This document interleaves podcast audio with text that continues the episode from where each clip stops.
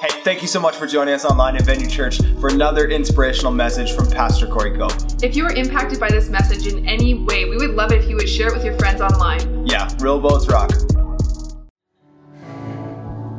It's good, you know. I my heart is to worship and and and to provide a worship experience for you to come and have one of those. I'm, I'm preaching a series called Love Potion, for you to have one of those magical moments with God. But you know, before you can have a magical moment, uh, somebody got here early or last night and plugged some speakers in and put a chair right in the spot that it needed to be for you and, and paid for it. um, the worship team has been working hard. And when we work hard, we, we do this because worship is not just magical so that you can have a magical moment, it's very practical. And uh, we do the practical so that we can eventually have the magical. You know, we, we, I know in Love Potion, uh, as I'm, I know that you want love to be magical if you weren't here last week or you haven't heard that message at least twice. You need to go back because the assumption that you may have built your marriage on or your future marriage is being built on an assumption. I don't know where you're at in love in particular, but you build it on the assumption that love is magical, but it's not. It's not magical first, it's practical first.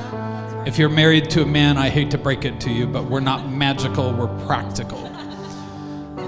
And if you feed us, we'll love you. See, we try to remove the barriers here, and what you have to do in your lives is you have to remove the barriers to love that exist already.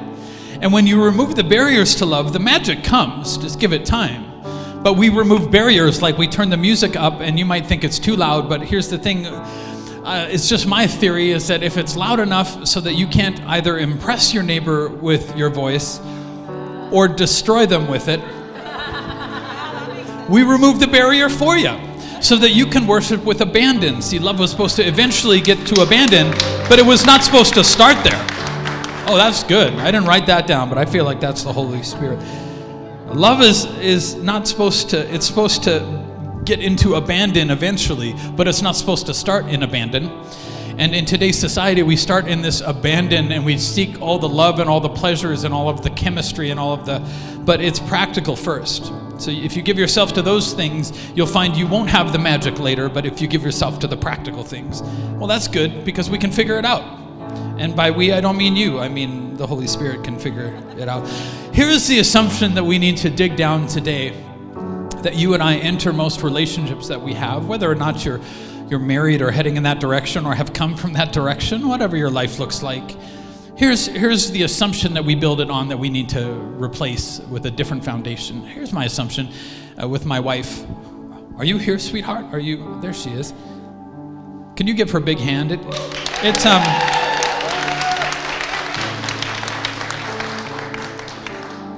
Here's so here's what I do in my marriage is, is this is the assumption I have, and this is the assumption you have. I can see us, so let me fix you, baby. oh, you're laughing, but you know it's it's you. I can see what's really going on in us, so let me fix you. The other person's like, I guess I'm the one who that's wrong, but they're doing the same thing to you. I can really see what's going on, so let me fix you. James chapter 1, uh, the brother of Jesus, writes this to you. He says, For if you listen to the word and don't obey, so he's like, okay, you've got, you've got part of the way there, you've listened to it. If you haven't listened to it, uh, the rest is not going to help you either. but if you listen to the word and don't obey, he said, it's like glancing at your face in a mirror. So glancing at your face in a mirror, because the only person you don't see very well is you. Shock. It says, You see yourself, you walk away. So you see yourself, you walk away and do anything but obey immediately. You, you see yourself in the mirror. The Word of God holds up a mirror. You finally see yourself as you really are, as everybody else has to live with you, gets to live with you. You see yourself, and then it says you walk away, but instead of doing, you let something else get in this gap. And the, and the, the wider this gap is, the blinder you actually are as the person. Because God's word was not meant to be evaluated by you, by your emotions or your brain. Did you know this? This came to me about 15 minutes ago. is that your brain's job is to protect you when you're smart and when you're dumb. It will defend you to the bitter end, even if you're the one who did it. That's its job. Is to protect you. What if you're sinful like me? Then what? It says you walk away and you forget what you look like. Hmm. You forget what you look like. That's the problem. That's the problem. Now, if you can't see you, meaning if you're not hearing the word of God, I think it's time that we stop fixing the other person and we start working on the person that God uh, actually is calling you to fix. And so, um, if you don't hear the word of God, then don't worry about fixing somebody else. But if you don't hear, because that can be knowledge of what's the problem is, but wisdom is actually in doing it. So if you don't hear and then you don't immediately obey, you'll forget what everybody sees when they see you. You'll forget what you're like. I can't see I can see what's wrong with us, so let me let me fix you. You know, um so has anybody ever like gone blind for a day or two? Just something came up? I don't know. I had a situation happen to me one time, you know, if you um thanks Jen on the keys. I um I had a situation come up one time where um where I had to go up in a concrete tower. I come from industry and I used to work on motors and things, and so I got called to a concrete place. And so, what you know, the place where they fill the trucks that come to your house and pour a sidewalk. So, one of those places, right? And so I, I showed up there and they said, to, There's a motor not working in that tower over there, and that tower is a what they called a shaker tower or something to that effect. So, so the concrete powder that they use in the trucks, you know, you go to the hardware store, and if you're building a fence, you'll, you'll get a bag of, of you know how heavy those bags are? They're heavy bags of concrete, and then you mix it with water, and, and which is ultimately kind of what a truck does. And, and, um, and so they would auger out of these great, massive, you know, bins, auger up into this shaker tower, and then it would come through bags that were about this big around and about this tall. And the motor attached to the, you know, eventually the pulley and the belt and everything kind of shakes this whole assembly, and all the shaking comes through, and then it eventually goes down and into the truck. So that's how, that's how that works. But I went up there, and then I got up there, and I'm like, well, the motor's working, but the belt had slipped off, and I thought, oh, it's going to be one of those good calls, right? It was going to be one of those amazing calls where I got to go back to lunch early. So I put the belt back on it and I turned it on and I realized, whoa, this motor is working way too hard. It's not actually shaking the thing. And I realized somebody's love life, you're working way too hard at it, but you're not working.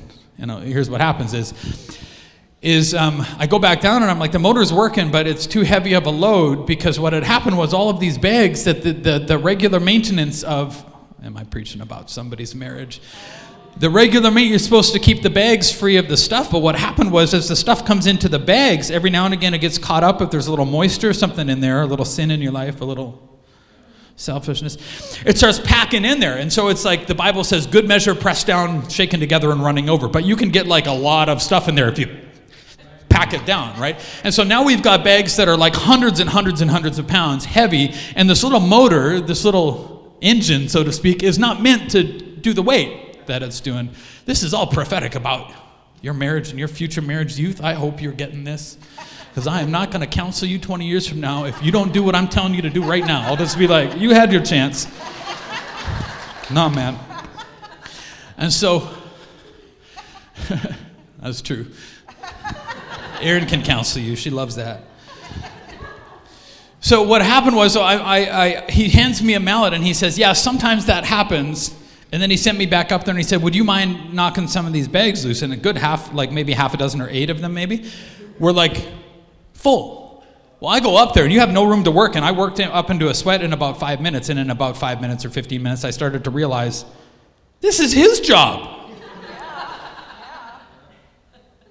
He knew the motor was fine. That's why he sent me up here to fix his crap.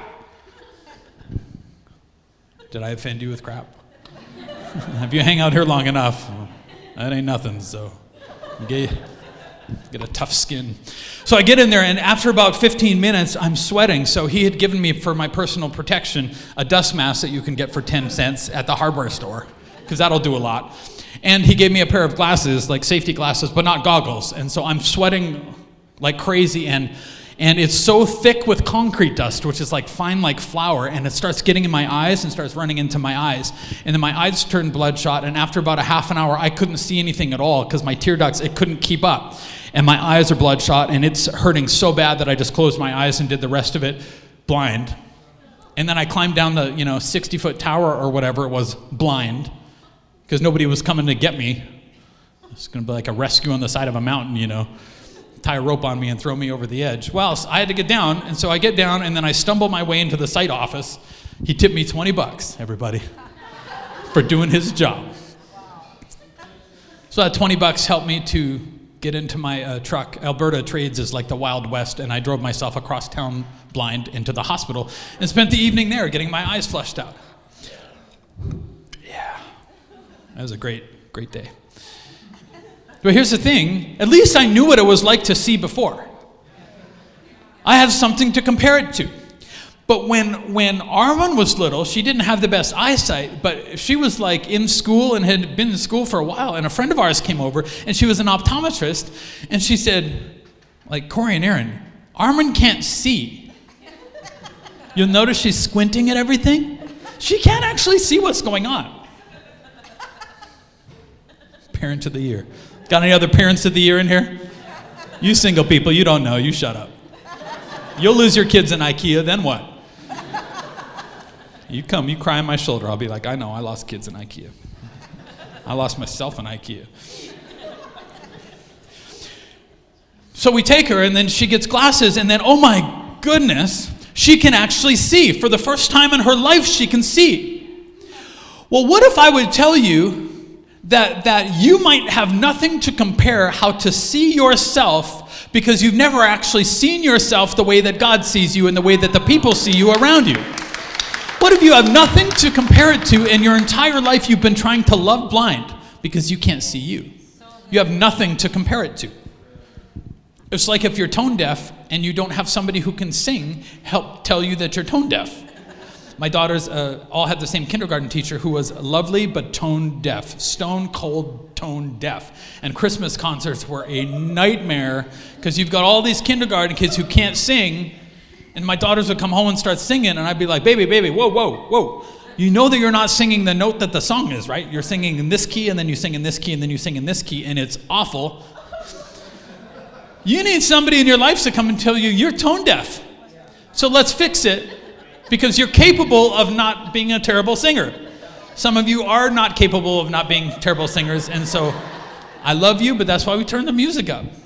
We love your neighbors too. You might get to go on the worship team, but your mic's not going to be on. You worship, you show us how to worship outwardly. We love you. You're not coming in my ears. See, uh, I think God spends most of our lives trying to convince us that you can't see you. But you're like, yeah, but I can see. And he's like, compared to what? Yeah. How you saw you yesterday, you're slightly better, but that doesn't mean that you can see.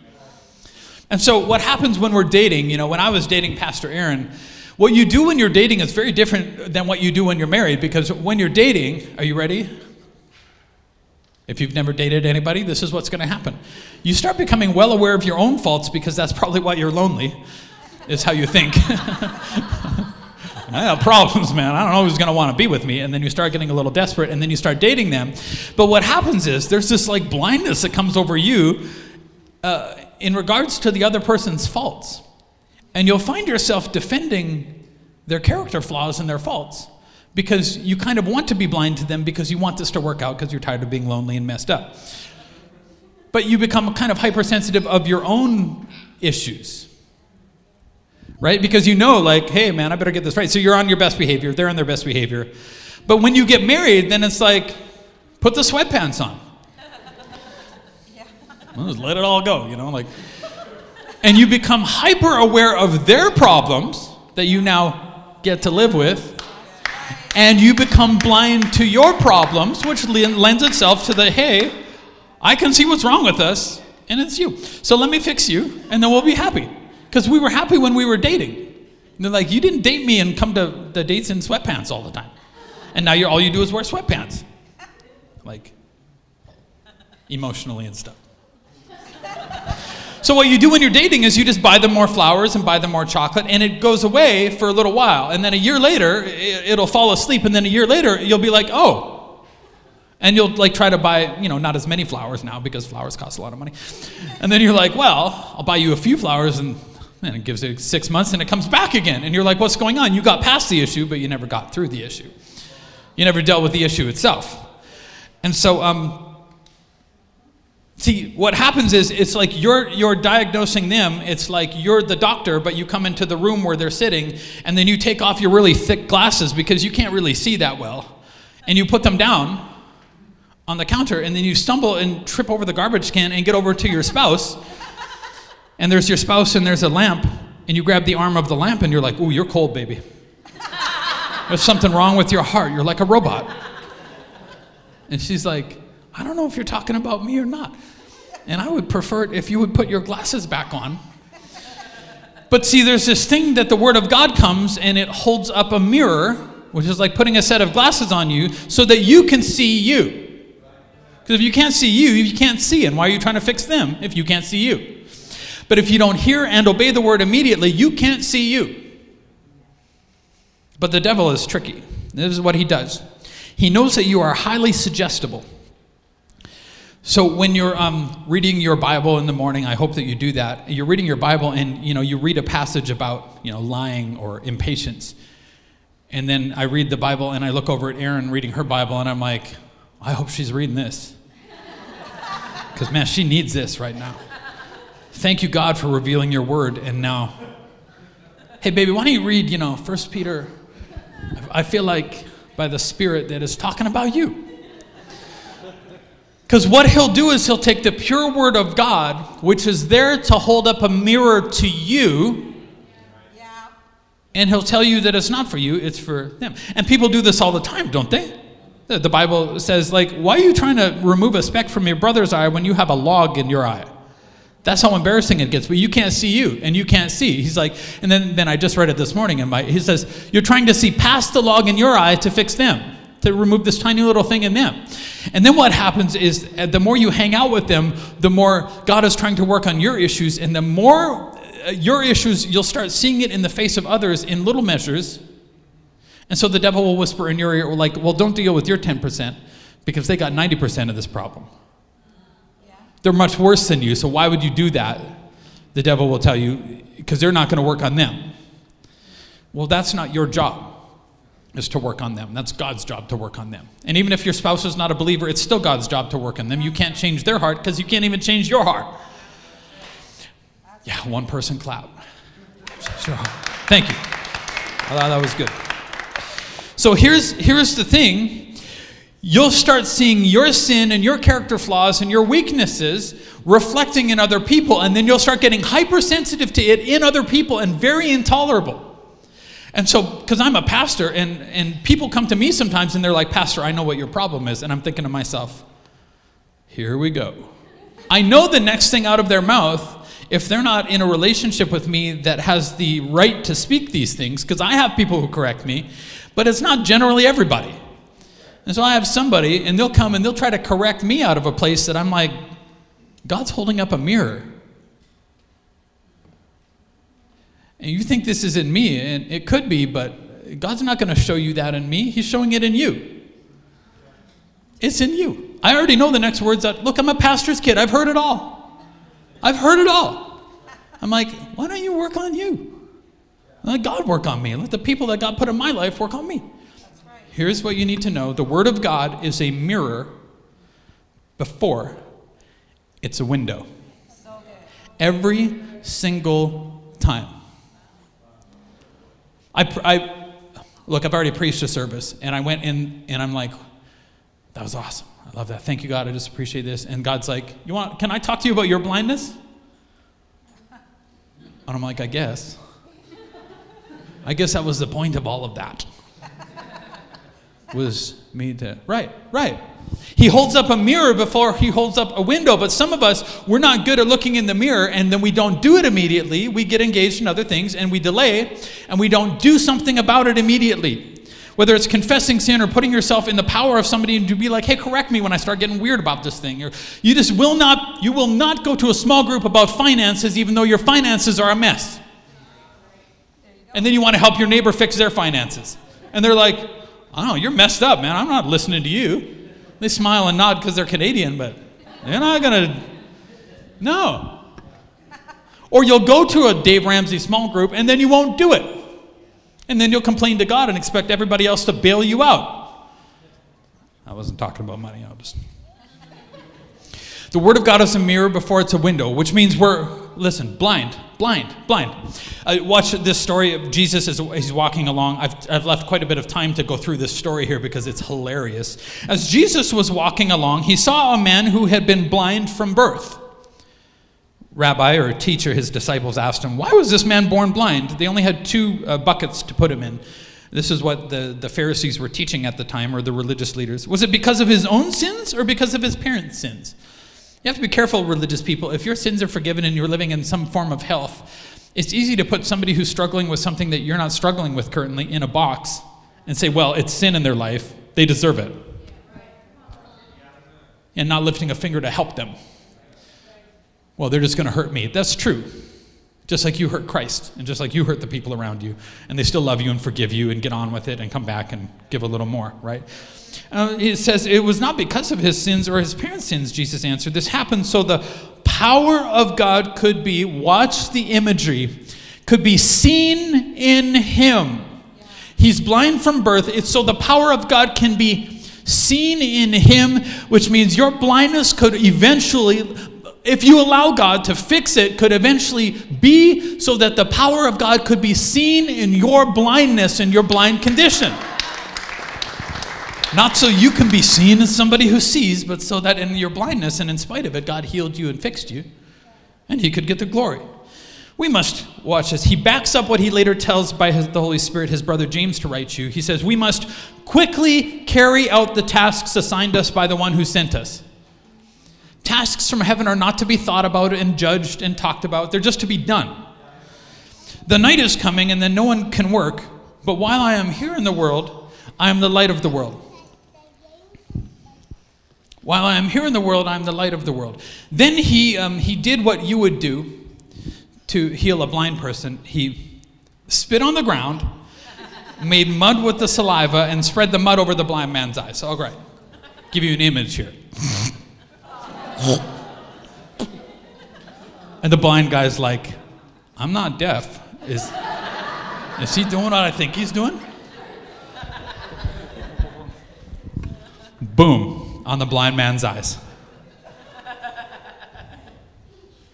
I know you don't like being handled, particularly men, but there, when Jesus wants to handle you, he wants to handle you, and he'll. It will be embarrassing at times, but do you want to see or not? Or you want it a certain way? Go dip in the go go dip in the Jordan River seven times, and I'll heal you of leprosy. My river's better. Well, then keep leprosy. Keep it if you want it. He says, and then he tells them, watch how cruel this is. And he'll say this to you too when you're blind. Go wash yourself in the pool of Siloam. Well, how humiliating. How's he going to get there? He can't see. When God asks you to go do something blind and you're like, I can't. I'm struggling with fill in the blank. I can't help this person. And God's like, do it anyways. I don't know how to. God's like, good. Get somebody to take you by the hand Young people, get an older married person to take you by the hand and walk you to where you need to get. I don't like being handled. Do you want to have a good marriage or do you want to have a crappy marriage? Okay, well, then be handled a little bit. So the man went and washed. He didn't think or feel. He, he didn't talk to somebody. He just, all he did was just like grab the person closest to him and take me to the pool. Let's try it. And he came back seeing his neighbors and others who knew him as a blind beggar asked each other, Isn't this. You, you think the Bible isn't funny. You think God doesn't have a sense of humor. Watch, watch, watch. His neighbors and others who knew him as a blind beggar asked each other, Isn't this the man who used to sit and beg? Some said he was, and others said, No, he just looks like him.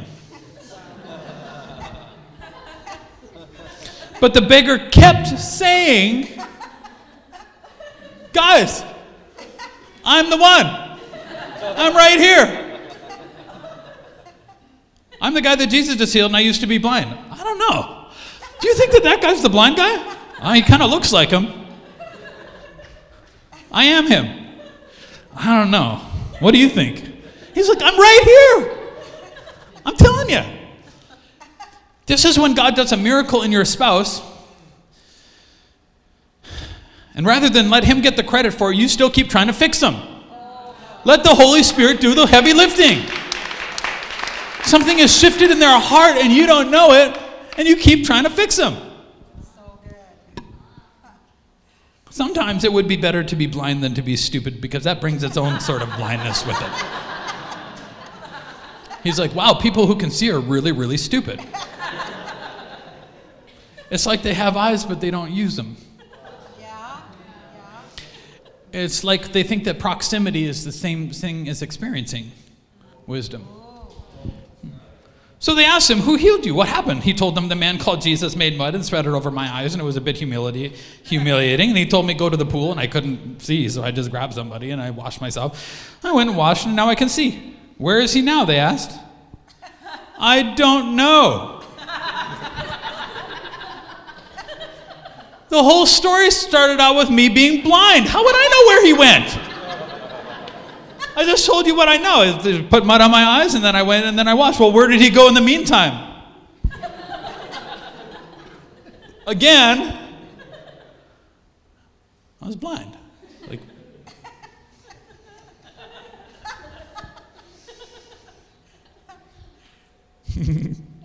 then they took the man who had been blind to the Pharisees. Now, if anybody should see it, it'd be the church leaders, right? Because church people are super smart. Because it was on the Sabbath that Jesus had made the mud and healed him. And so they had an issue with, you know, the Sabbath we treat now as the first day, according to the early disciples, the first day of the week. We've just sort of shifted that into our Sabbath. Meaning you need a day of rest and worship. But what they had done was God gave rules about the Sabbath, but then the Pharisees and the religious people and church people, you do this all the time. Be careful when you do this to your kids. They made up a bunch of rules to make sure they didn't break the real rules. And then eventually they all became about the same thing. God hates rock music, kids, because drums are jungle music, or I don't know, stuff that we used to hear when we were kids my friends heard. Yeah, you're careful. Your rules are a little different than God's rules. Yeah, make rules, but like, oh, this is us and that's God, and there's a huge difference, you know. That was good. And they took him to the Pharisees. The Pharisees asked the man all about it, so he told them, he put mud over my eyes. Same story, like it, it doesn't change. You know, I wish that your story wouldn't be so complicated. I was blind. I can see. Like this is what happened. Somebody put mud on my eyes. It didn't feel great. I was a, a, little embarrassed, but I, you know, thank God that. And then I was healed, and I could see. I wish that you would let the person coming beside you who is just repenting of their sins. I wish you would pick up on that spirit a little more than coming in here and judging the sermon, because it's not going to help you if you judge it. And they just are glad that they're they can they were blind and now they can see. And I think I need to return to that every single day of my life. And I was blind, Jesus, but for some reason you picked the dumbest one and made me the preacher. And you got to listen to me now. I think it's hilarious, but. so some of the Pharisees said, This man, Jesus, is not from God, for he's working on the Sabbath. Others said, But how could an ordinary sinner just do. See, there's nothing ordinary about him. But there is something quite ordinary about your blindness. You and I are pretty ordinary, everybody. Can I just break it to you? Yeah. You are special in the sight of God, but not because your drawing in kindergarten is really that great. He'll put it on the fridge, but he got like Picasso and his stuff on the fridge, but he likes your stuff. Do you know what I mean? Yeah. You're kind of ordinary, but it's your proximity to extraordinary. You're quite natural, but it's your proximity to supernatural that makes you special because of who he is. And I don't know why he loves me, but he's pretty special, and he thinks that I'm special, but not like that. But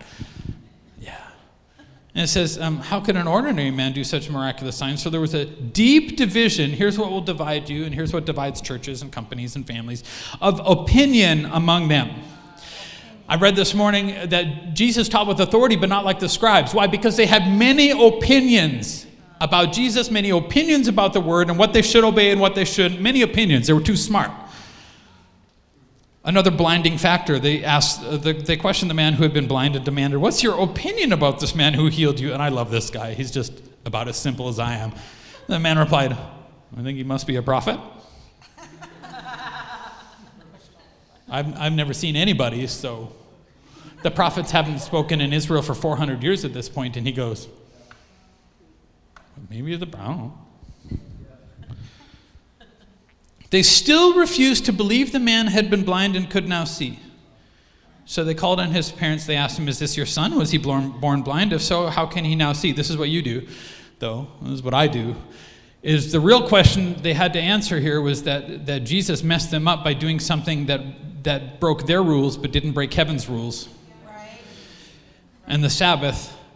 And Jesus thought it was okay to heal people on a, you know, at church. And they disagreed with him.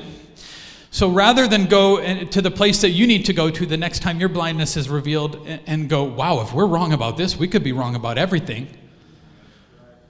I could be wrong about everything that I think about you. I could be wrong about every argument that I've ever had. Instead of doing that, you'll call the poor guy's parents in and ask him if he was really blind in the first place. It's called the art of distraction. You're susceptible to it. You'll just keep, you'll be like a pit bull on the wrong question because this question doesn't matter. Heaven's question matters.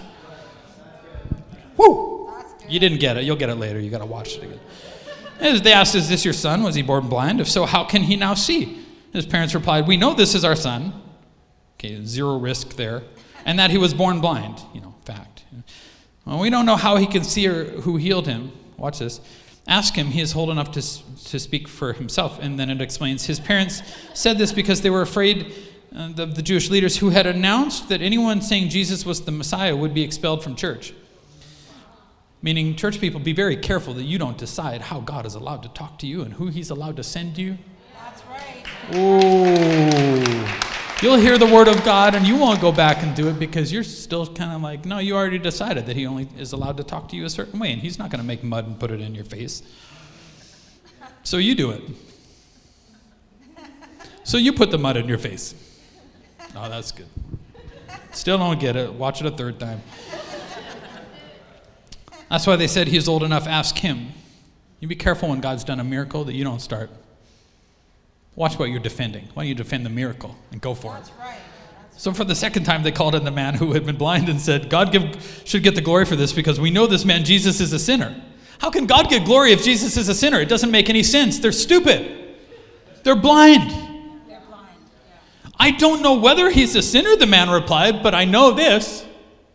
I was blind and now I can see. Let your story be that short. I was blind, I guess, and now I can see. At least I think I can, but I had nothing to compare the other thing to, so, huh, good way to live. But what did he do? They asked. How did he heal you? Look, the man exclaimed. I told you once. I have a short attention span, like Pastor Corey. How many times do I got to tell you the same thing? Didn't you listen? Why do you want to hear it again? Do you want to become his disciples too? Because I'm totally into that now. You guys into that? Hmm. Like, you guys ought to be into this. You're church people, right? You should totally be into that. I'm totally into it. Then they cursed him Oof. and said, You are his disciple, but we are disciples of Moses. So we know God spoke to Moses, but we don't even know where this man came from, although Jesus, by the Spirit, actually created Moses. Hmm. Why, that's very strange, the man replied. I just love this guy. He, just, he doesn't care. He, he can see, he doesn't care. He healed my eyes, and yet you don't know where he comes from. We know that God doesn't listen to sinners, but he is ready to hear those who worship him and do his will. His theology was better than their theology because they didn't have wisdom with all the knowledge. They didn't do it. We know that God doesn't listen to sinners. He's ready. And then he says, Ever since the world began, no one has been able to open the eyes of someone born blind, and my goodness, I would know about it. I have been told my whole life that my sin caused my blindness. And I am deeply aware of my sin when some people sitting in church are not aware of their sin. They're not aware of their own blindness. It's all becoming clear to him right now. And he's saying, Nobody since the beginning of creation, we have never heard of this before. I have the destroyer of my dreams. Who would marry a blind man? How, who would want children fathered by a blind man? I can't support you. I have nothing in this life. He's like, I, I was blind. You have nothing before Christ. You can't see anything. You'll get lost in the pleasures of the world and lose your soul in the end. He says, Don't take away the only hope I've got. If this man were not from God, he couldn't have done it. Then they said, You were born a total sinner. He's like, Right, but you weren't? I was just physically blind. Yeah. Then they said, Are you trying to teach us? Uh, sometimes your kids could teach you a little something. Mom, isn't that called gossip? When you go home and complain about the sermon? I thought that that was called gossip, Mom. now you can't complain about the sermon, can you? They threw him out of church. When Jesus heard what had happened, he found the man and asked, Do you believe in the Son of Man? The man answered, Who is he, sir? I want to believe. I know that you want to believe. I feel it. let your desperation drive you to the cross. Let your desperation, I want to believe, I want to believe. You have seen him, Jesus said. What? You have seen him. He's speaking to you right now. As blind as you are, you've still seen Jesus. You've seen him in all these little things in your life. You just, your eyes were blind. You look back one day and see where he was in the pain too. Yes, Lord, I believe, the man said, and he worshiped Jesus. That's the trouble. You can't forget how to worship, and worship is real simple. I was blind and I can see. I didn't deserve it, and I got it, and I don't know how that's possible. And then Jesus told him, You ready? Here's the kicker. I entered this world to render judgment, he said. Quit judging. Let me do the judging to give sight to the blind and to show those who think they are blind, they see that they are blind. Get this, get this, get this. You ready? There are two types of people. Two types of people. Which one are you? Just be honest.